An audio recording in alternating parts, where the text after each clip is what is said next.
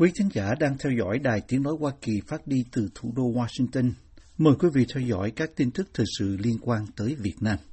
Thi thể của bốn người Việt vừa được tìm thấy trong đống đổ nát của một nhà máy bị cháy trong trận hỏa hoạn cách đây hai tháng ở Anh và cảnh sát nước này đang điều tra xem các di dân này có phải là nạn nhân của những kẻ buôn người hay không. Theo truyền thông Anh đưa tin hôm 26 tháng 7, cảnh sát địa phương cho biết họ đã phát hiện ra thi thể của những di dân Việt tại nhà máy Bismarck House ở thị trấn Oldham thuộc Greater Manchester. Cảnh sát nói rằng họ nhận được một cuộc gọi vào ngày 21 tháng 7, nói rằng bốn công dân Việt Nam đã mất tích và cho rằng họ có thể liên quan đến vụ hỏa hoạn, theo Daily Mail, một tờ báo khổ nhỏ ra hàng ngày ở Anh. Trước đó, các đội cứu hỏa đã mất 4 ngày để dập tắt một đám cháy lớn bùng phát tại nhà máy này ngày 7 tháng 5 và họ tin rằng không còn thi thể nào ở dưới đống đổ nát của nhà máy, theo Daily Express, một nhận báo khác của Anh. Các thi thể di dân Việt được các công nhân tìm thấy hôm 23 tháng 7, trong khi phá rỡ nhà máy bị bỏ hoang từ sau vụ hỏa hoạn. Cảnh sát cho biết họ đang điều tra xem bốn di dân gốc Việt này có phải là nạn nhân buôn người hay không. Vụ việc xảy ra gần 3 năm sau khi 39 di dân Việt bị phát hiện chết trong một thùng xe tải đông lạnh ở ngoài ô London của Anh, và toàn bộ họ là các nạn nhân của vụ buôn người lậu qua biên giới. Đại diện cảnh sát Greater Manchester, ông Rob Pott được BBC trích lời nói rằng cái chết của các nạn nhân trong vụ việc mới phát hiện ở Greater Manchester là ưu tiên hàng đầu trong cuộc điều tra của cảnh sát địa phương.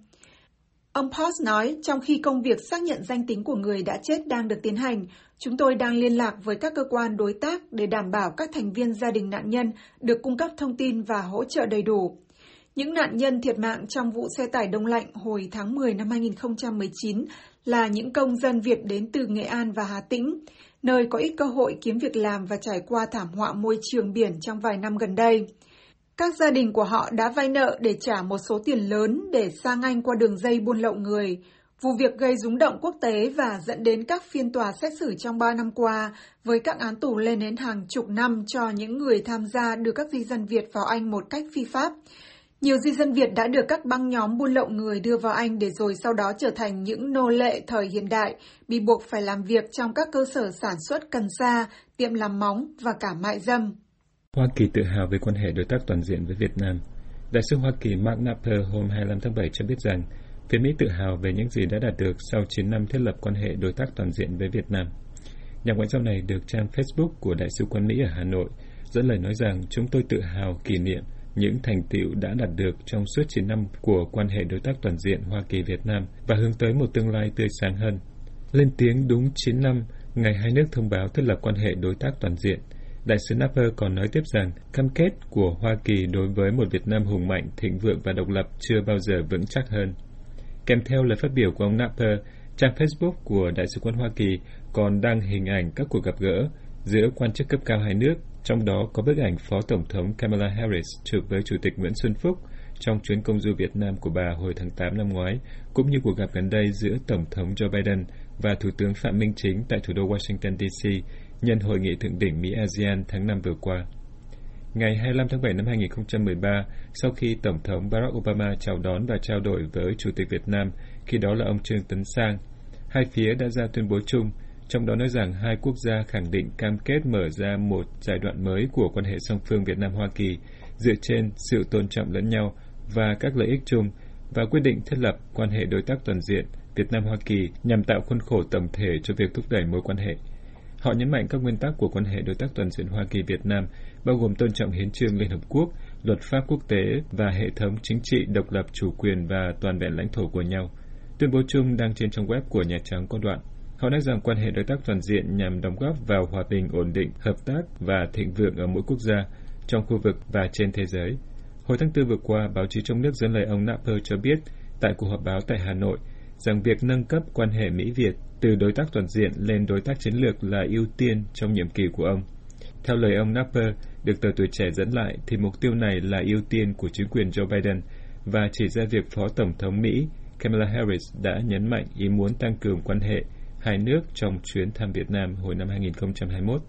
Ít lâu sau đó, phản hồi về tuyên bố của ông Napper, người phát ngôn Bộ Ngoại giao Việt Nam Lê Thị Thu Hằng nói rằng quan hệ đối tác toàn diện Việt Nam-Mỹ thời gian qua đã phát triển tốt đẹp và rằng Việt Nam mong muốn và sẵn sàng hợp tác với chính quyền của Tổng thống Joe Biden, thúc đẩy quan hệ hai nước đi vào chiều sâu, hiệu quả, bền vững vì hòa bình, ổn định hợp tác và phát triển ở khu vực và trên thế giới, cũng như vì lợi ích của hai nước và nhân dân hai nước.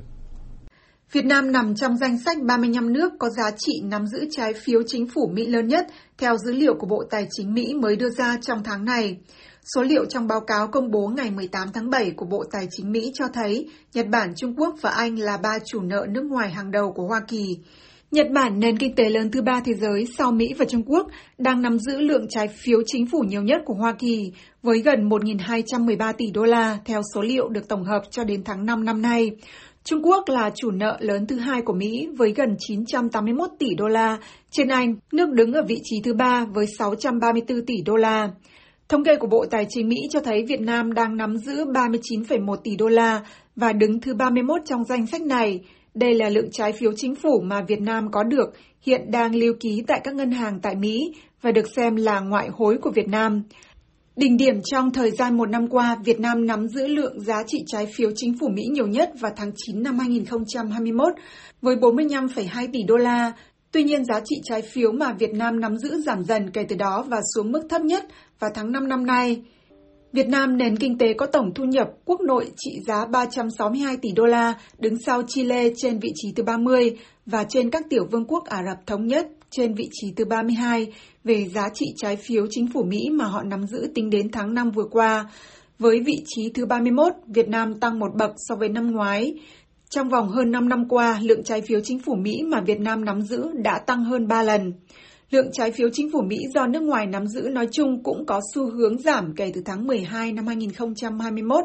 Giá trị trái phiếu chính phủ Mỹ mà Trung Quốc nắm giữ lần đầu tiên giảm xuống dưới mức 1.000 tỷ đô la trong vòng 12 năm qua. Cho đến tháng 4 năm nay, giá trị trái phiếu mà Trung Quốc nắm giữ còn đạt mức 1.003,4 tỷ đô la, nhưng đã giảm xuống 980,8 tỷ đô la vào tháng 5. Thực tế giai đoạn 2008-2018, trừ năm 2016, Trung Quốc luôn đứng vị trí đầu tiên trong báo cáo về giá trị nắm giữ trái phiếu chính phủ Mỹ của các quốc gia và vùng lãnh thổ. Tuy nhiên, đến năm 2019, Nhật Bản đã trở thành nước có giá trị nắm giữ trái phiếu chính phủ Mỹ lớn nhất, với 1.155 tỷ đô la tính đến tháng 12 năm 2019.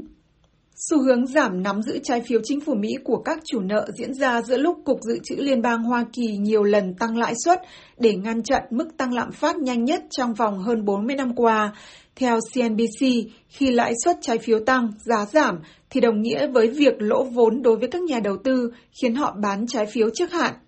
Mua và nắm giữ trái phiếu chính phủ Mỹ là một hoạt động bình thường nhằm đa dạng hóa tài sản của Quỹ Dự trữ Ngoại hối quốc gia, tức nắm giữ các tài sản bằng ngoại tệ dưới các hình thức khác nhau. Các nước châu Á khác nằm trong danh sách 35 chủ nợ lớn nhất của Mỹ còn gồm có Đài Loan trên vị trí 11, Ấn Độ 13, Hồng Kông 14, Singapore 15, Hàn Quốc 17, Philippines 24 và Thái Lan 25.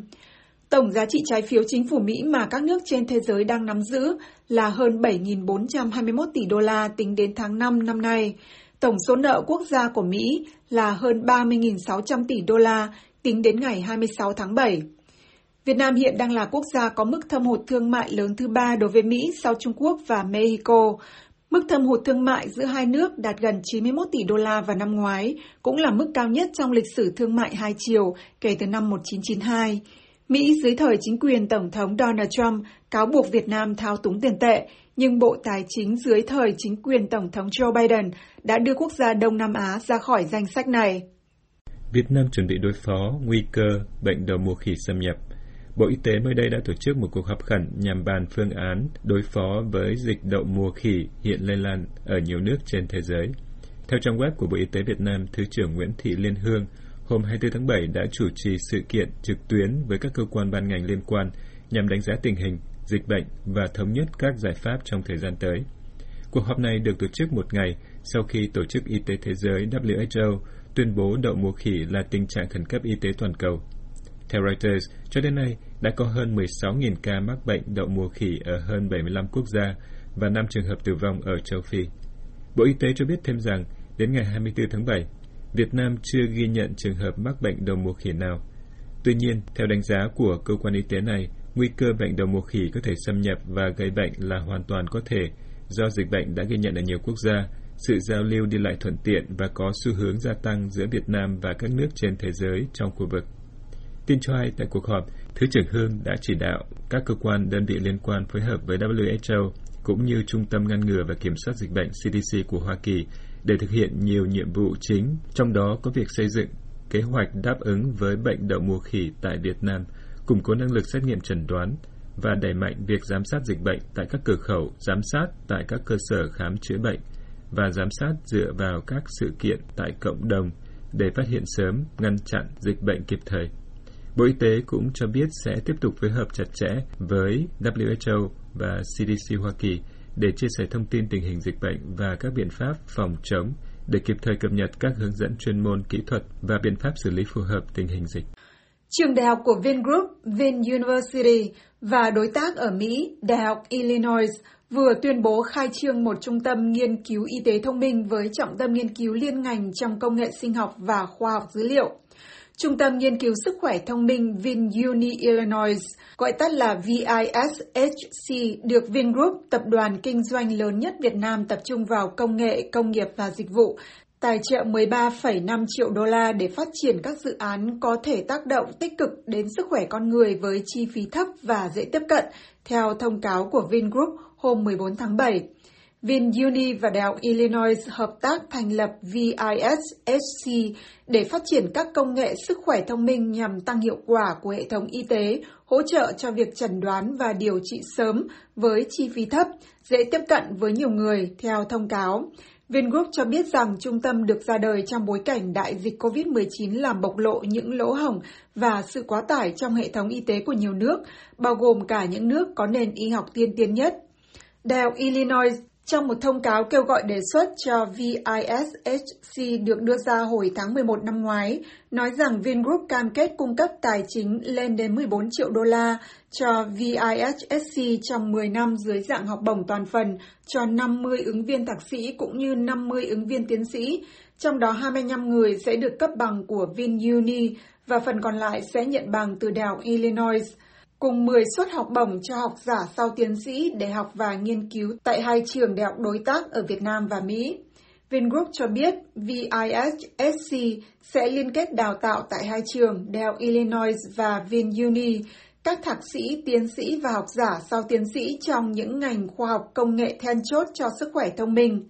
Sự hợp tác giữa VinUni và Đại học Illinois giữa hứa hẹn sẽ mang lại những kết quả vượt trội bằng cách tận dụng thế mạnh của cả hai bên đối tác, thông báo của Vingroup cho biết. Đại học Illinois là một đại học danh tiếng của Mỹ với hơn 150 năm kinh nghiệm về nghiên cứu khoa học công nghệ. Theo US News 2022, Đại học Illinois là một trong 15 trường đại học hàng đầu có nhiều người đoạt giải Nobel nhất trên thế giới. Trong khi đó, VinUni là một trường đại học tư thục bất vụ lợi được Vingroup thành lập vào năm 2018, chuyên đào tạo sinh viên trong ba nhóm ngành chính, gồm kinh doanh, quản trị, kỹ thuật và khoa học máy tính cũng như khoa học sức khỏe. Trước đây, VinUni đã hợp tác toàn diện với hai trường đại học khác của Mỹ, gồm Đại học Cornell và Đại học Pennsylvania, để hợp tác các chuẩn mực cao nhất về nghiên cứu giảng dạy, việc làm và triển vọng quốc tế theo Vingroup. Vingroup tập đoàn với xuất phát điểm là các hoạt động đầu tư bất động sản ở Việt Nam, trong những năm gần đây đã mở rộng sang lĩnh vực dịch vụ chăm sóc y tế thông qua hệ thống bệnh viện quốc tế Vinmec. Quỹ VinFuture do Vingroup sáng lập năm 2020, hồi đầu năm nay đã trao 4 giải thưởng trị giá 4,5 triệu đô la cho những nhà khoa học đã nghiên cứu về công nghệ mRNA, mở đường cho việc chế tạo vaccine ngừa COVID-19. Bên cạnh đó, Vingroup cũng tham gia lĩnh vực công nghệ chế tạo với việc thành lập hãng xe VinFast vào năm 2017. Hãng xe ô tô đầu tiên của Việt Nam bắt đầu chế tạo xe hơi vào năm 2019 và dự kiến sẽ bắt đầu xây dựng một nhà máy sản xuất xe điện tại Mỹ vào cuối năm nay. Việt Nam đang tụt hậu so với các nước trong khu vực Đông Nam Á về phục hồi du lịch sau đại dịch COVID-19 và chính sách visa chưa cởi mở được cho là rào cản khiến lượng khách quốc tế vào Việt Nam thấp hơn kỳ vọng theo truyền thông trong nước. Sau hai năm đóng cửa biên giới vì đại dịch, Việt Nam bắt đầu mở cửa hoàn toàn cho khách du lịch quốc tế từ 15 tháng 3. Du lịch nội địa lại là mảng tăng trưởng mạnh, với lượng khách trong nước vượt chỉ tiêu của cả năm trong 6 tháng đầu năm. Lượng khách nội địa đạt 60,8 triệu lượt, tăng gần 2 lần so với cùng kỳ năm 2021 và tăng 1,3 lần so với cùng kỳ năm 2019, tức thời điểm trước khi xảy ra đại dịch COVID-19 theo tuổi trẻ. Nhưng du lịch nội địa chỉ chiếm 30% trong miếng bánh thị trường, theo ông Vũ Thế Bình, Chủ tịch Hiệp hội Du lịch Việt Nam. Ông Bình được tuổi trẻ trích lời nói rằng dù phát triển đến đâu, du lịch nội địa vẫn chỉ là một mảng hồi phục riêng, chưa thể làm nên một bức tranh tăng trưởng hoàn chỉnh. Mặc dù du lịch nội địa phục hồi mạnh mẽ nhưng lượng khách nước ngoài vào Việt Nam được cho là nhỏ giọt. Ngành du lịch Việt Nam đặt mục tiêu đón 5 triệu khách quốc tế trong năm 2022, nhưng 6 tháng đầu năm nay mới chỉ đạt 602.000 khách, bằng 12% kế hoạch theo đầu tư online. Mục tiêu 5 triệu khách nhưng 6 tháng đầu năm mới chỉ đạt hơn 600.000 lượt, vậy trách nhiệm thuộc về ai? Ông Bình được tuổi trẻ trích lời nói tại buổi họp báo công bố sự kiện Liên kết sức mạnh du lịch năm 2022 hôm 25 tháng 7. Trước đó, nhiều doanh nghiệp được các báo trong nước trích lời nói rằng chính sách visa chưa cởi mở là điểm nghẽn trong việc thu hút khách quốc tế vào Việt Nam. Đến nay, Việt Nam mới thực hiện miễn thị thực cho công dân 13 quốc gia, không bao gồm Mỹ, với thời hạn 15 ngày. Trong khi, theo ghi nhận của các công ty lữ hành được đầu tư trích dẫn, khách quốc tế thường có nhu cầu đi du lịch 18 đến 30 ngày. Trong khi đó, đa số các nước trong khu vực Đông Nam Á miễn thị thực cho khách quốc tế ít nhất 30 ngày và có thể gia hạn visa trước khi hết hạn. Theo đầu tư, việc Việt Nam chỉ cấp visa 15 ngày khiến doanh nghiệp khó khăn khi tổ chức các đoàn quy mô lớn. Bên cạnh đó, thủ tục cấp thị thực điện tử cho khách quốc tế phải chờ đợi quá lâu và theo tờ báo cho biết nhiều trường hợp khách quốc tế buộc phải hủy vé tới Việt Nam. Một bất cập khác trong chính sách visa của Việt Nam làm nản lòng khách quốc tế là yêu cầu bảo lãnh để được cấp thị thực. Chủ tịch Hiệp hội Du lịch Đà Nẵng Cao Trí Dũng được tuổi trẻ trích lời nói rằng sau đại dịch xu hướng khách lẻ vào Việt Nam tăng cao so với trước đây. Theo ông Dũng hiện nay, với các nước chưa được miễn thị thực thì khách muốn nhập cảnh phải có người bảo lãnh và điều này gần như bất khả thi với hầu hết khách vì không biết xin ai bảo lãnh. Vẫn theo tuổi trẻ, nhiều ưu đãi về miễn thị thực chưa đáp ứng được yêu cầu của giai đoạn mới, chưa cạnh tranh với các nước trong khu vực. Tờ báo này nói rằng ngay cả thị thực điện tử chưa có cơ chế xác nhận ngày trả lời kết quả và chưa giải thích lý do vì sao hồ sơ của du khách xin thị thực bị từ chối. Các đại diện doanh nghiệp lữ hành được tuổi trẻ trích lời cho biết Họ lo sợ việc phục hồi du lịch bị đứt đoạn và đề xuất Bộ Ngoại giao cùng Bộ Công an nghiên cứu phương án cải thiện chính sách thị thực và thị thực điện tử cũng như giảm giấy tờ thủ tục với doanh nghiệp lữ hành hoặc với du khách. Việt Nam bắt đầu dần dỡ bỏ các hạn chế du hành khắt khe được áp đặt trong đại dịch từ tháng 10 năm ngoái và chính quyền bắt đầu thí điểm đón khách quốc tế trong các tour du lịch khép kín với những hạn chế du hành sau đó một tháng. Từ đầu năm nay, Việt Nam mở lại đường bay quốc tế thường lệ tới một số quốc gia, trong đó có Mỹ, nhưng vẫn hạn chế tần suất khai thác theo yêu cầu phòng chống dịch của chính phủ. Tiếp theo mời quý vị theo dõi phóng sự nghề nuôi bò ở Biang Đô. Vùng ven đô thị Sài Gòn trước đây từng phát triển nông nghiệp chăn nuôi, trồng trọt với những gia đình nuôi hàng chục con bò sữa, bò thịt với đồng cỏ và cả ruộng nương với rơm rạ làm thức ăn cho bò. Giờ theo tốc độ đô thị hóa đã khiến đất đai nông nghiệp teo tớp dần, khiến chăn nuôi cũng gặp khó. Nông dân Trần Thị Hồng Loan kể, giờ chăn nuôi chỉ là cầm chừng, giữ nghề ông bà để lại vậy thôi. Xưa 13 14 ngàn ký mà cám á, thì có trăm mấy ngàn bao. Ví dụ trăm rưỡi đi. Còn bây giờ sữa cũng 13 14 ngàn ký vậy. Mà cám thì hai trăm rưỡi. Chung là khu này thì còn cũng phải ờ, bảy chục phần trăm á. Hồi xưa là trăm phần trăm nay giờ còn cỡ bảy chục phần trăm nuôi á. Nó nghỉ bớt ít thôi. Nghĩ bớt vì đầu ra của chăn nuôi thời hậu dịch giả, giá cả đang tụt, trong khi chi phí chăn nuôi lại quá cao. Nông dân Châu Văn Đệ nói rằng khi giá tụt thì đành phải thu hẹp chuồng trại thôi. Họ giảm ờ, cái số lượng bớt, tại do ờ, cái ờ, cái đầu ra nó bị rẻ quá, tiêu thụ chậm họ họ, họ giảm bớt. Rồi cái thứ tiền thức ăn, cái thức ăn để lên lên, nuôi tao tính không có lãi, không có do cái ờ, từ khi dịch tới giờ cái ờ, cái ờ, cái giá nó tụt. Thức ăn thì cao lên, cái cám thì lên. Giá giá giá thịt thì nó tụt. Tụt lại dân ta không có tiền người ta ăn cũng ít. Nên giá tụt chứ từ trước, hồi trước mình bán ví dụ con mà thịt nó bán tại chuồng thì giá 200 bây giờ mua chừng cỡ trăm sáu à. mà còn ép dữ lắm, ít người mua lắm. Đất đai nông nghiệp giờ người ta cũng chuyển sang thổ cư và tìm nghề khác thay thế, chứ chăn nuôi cực mà ít lời. Nông dân Trần Thị Hồng Loan nhận xét rằng người trẻ giờ ít theo nghề chăn nuôi. Chắc người ta sẽ nghỉ hết, chứ làm không có lời, làm không có ăn, ta đâu có làm như mọi người bây giờ. Mấy người nuôi bò như chị là ta lớn tuổi hết rồi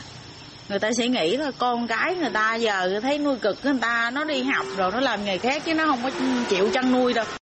Do giới trẻ giờ không còn mặn mà theo nghề của ông bà để lại, nên đất đai nông nghiệp ngoại thành nhiều nơi đã thay thế bằng chuyển đổi công năng, dựng các nhà kho hãng xưởng cho thuê. Người dân xứ này từ chỗ là những ông bà chủ chuồng trại chăn nuôi, chuyển sang thành người làm mướn trong các hãng xưởng. Nông dân Trần Thị Hồng Loan tính toán thiệt hơn. Nông dân Trần Thị Hồng Loan tính toán thiệt hơn trong quyết định tiếp tục nghề chăn nuôi. Ráng nuôi luôn vậy thôi, chứ nhiều lúc cũng nản lòng khi các chính sách hỗ trợ nông nghiệp dường như chẳng mấy khuyến khích. Nông dân Châu Văn Đệ kể về chuyện khuyến nông này ở hiện tại. Cách này cỡ một năm là họ đã cắt cái, cái nhu cầu à, trước kia là đã có nhu cầu là chích mỡ lồng lông móng à, theo như tôi có sổ chăn nuôi á là hồi xưa là lỡ một trong máu là nhà nước là hồ huyện là có đưa thú y lại hỗ trợ nhưng mà một năm nay là tôi có hỏi thú y đó thú y kêu mướn lại chích thì thuốc mình trả họ nói là bây giờ không có hỗ trợ nữa Khuyến nông kém hẳn trước, cùng với đó thì đầu ra sản phẩm như sữa bò cũng được thương lái thu mua hạn chế, đã khiến nông dân thêm chật vật trong gìn giữ nghề của ông bà. Trong lúc đó thì sữa là mặt hàng chịu sự cạnh tranh dữ dội từ hàng nhập khẩu.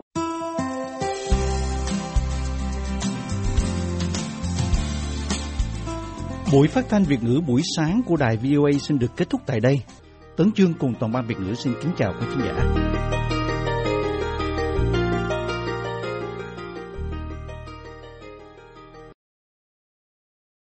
This program has come to you from the Voice of America, Washington.